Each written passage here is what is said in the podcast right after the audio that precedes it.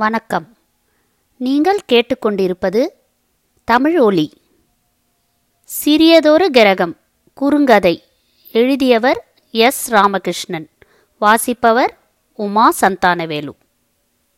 சிறியதொரு கிரகம்.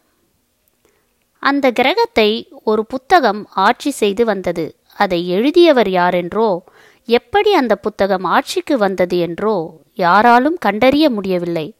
ஆனால் அந்த புத்தகத்தின் சொற்கள் பல்வேறு ரூபங்களில் அக்கிரகத்தினை நிர்வகித்து துவங்கியது.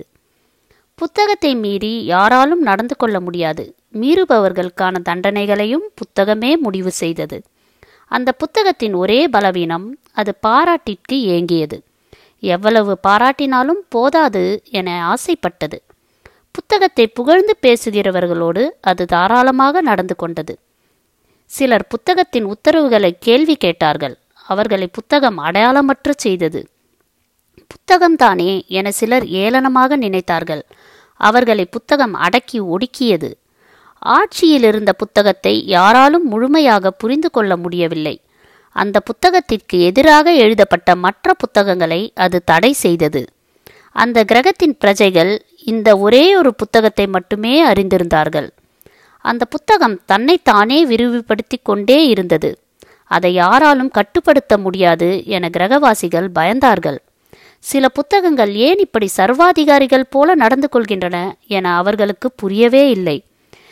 அந்த கிரகவாசிகள் புத்தகத்திடம் எப்படி மன்றாடுவது என்றோ கருணையை எதிர்பார்ப்பது என்றோ தெரியாமல் திண்டாடினார்கள்.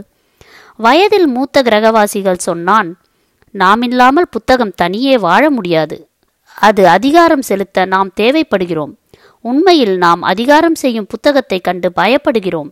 அதுதான் நமது பலவீனம்.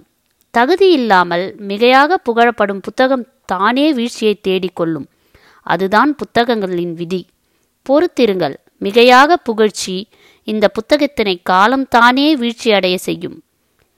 கிரகவாசிகள் அவன் சொன்னதை நம்பவில்லை. ஆனால் இறுதியில் அப்படியே நடந்தது. சிறியதொரு கிரகம். எழுதியவர் எஸ். ராமகிருஷ்ணன்.